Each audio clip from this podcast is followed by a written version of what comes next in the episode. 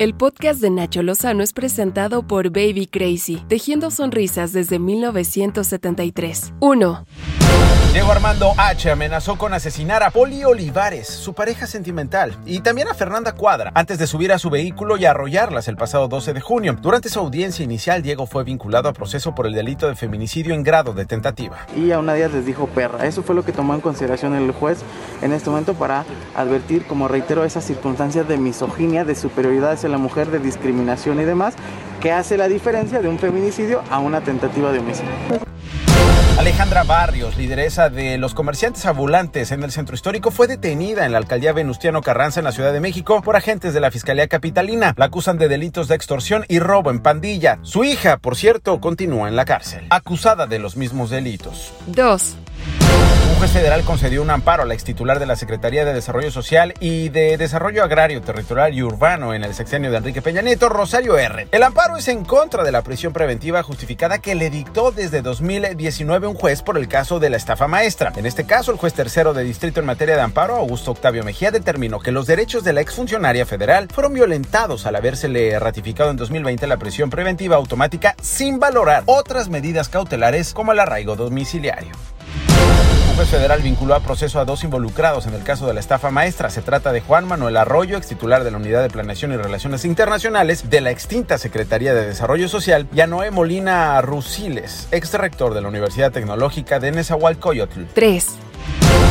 Gobernador de Michoacán sigue enfrentándose con el presidente Andrés Manuel López Obrador. Sirvano Aureoles le respondió a López Obrador, quien le pidió que presentara pruebas si es que podía sostener que el crimen organizado hizo que Morena ganara la gubernatura en aquel estado. Además dijo que no tiene miedo de ir a la cárcel después de la advertencia del líder morenista Mario Delgado. Yo voy a entregar una administración ordenada, profesional, se los dije el otro día, y de ahí para el Real que investiguen lo que quieran. Y eso de que si yo meto las manos al fuego por los funcionarios, lo hago por mí, cada quien que responda por sus hechos. Eh, por mí sí respondo, los demás, cada quien sabe su responsabilidad. 4. La Comisión Federal para la Protección contra Riesgos Sanitarios autorizó ya el uso de emergencia de la vacuna contra el COVID de Pfizer BioNTech en menores a partir de los 12 años. La COFEPRIS informó que el biológico cumple con los requisitos de calidad, seguridad y eficacia. 5.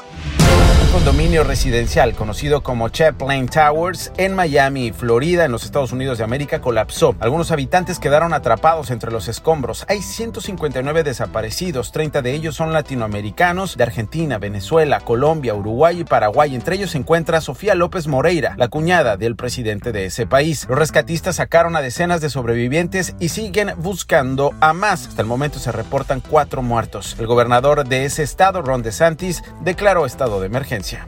Esperamos rescates adicionales, pero también nos estamos preparando para posibles noticias terribles, porque esta fue una catástrofe. El presidente Joe Biden también habló acerca de esta tragedia. Fui claro, le digo a las personas de Florida, cualquier ayuda que necesite que el gobierno federal pueda ofrecer, estamos para ayudarles. Solo pídanla, vamos a estar ahí. La vicepresidenta de los Estados Unidos de América, Kamala Harris, llegó este viernes a la ciudad del Paso, Texas, en la frontera con México, para evaluar la migración de los países centroamericanos de Honduras, El Salvador, Guatemala y México. Es su primera visita a la zona fronteriza. El aspecto importante de esta visita es liderar esta visita después del trabajo que hicimos en Guatemala y México.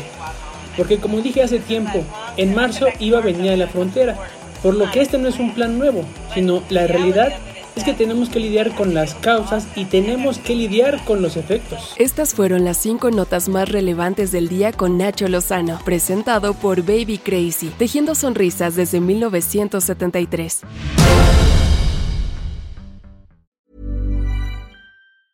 If you thought the only way to get a more defined jawline with natural looking results was through surgery, think again. Juvederm Volux XC is a non surgical injectable gel filler that improves moderate to severe loss of jawline definition and can help you achieve natural looking results with little downtime. Even better, this improved definition lasts up to one year with optimal treatment. No maintenance required. Improve jawline definition for a smooth, sculpted look with Juvederm Volux XC. For important safety information and to find a licensed specialist, visit juvederm.com. That's J U V E D E R M.com. Not for people with severe allergic reactions, allergies to lidocaine, or the proteins used in Juvederm. Common side effects include injection site redness, swelling, pain, tenderness, firmness, lumps, bumps, bruising, discoloration, or itching. There's a risk of unintentional injection into a blood vessel, which can cause vision abnormalities, blindness, stroke, temporary scabs, or scarring. Talk to a licensed specialist to find out if it's right for you.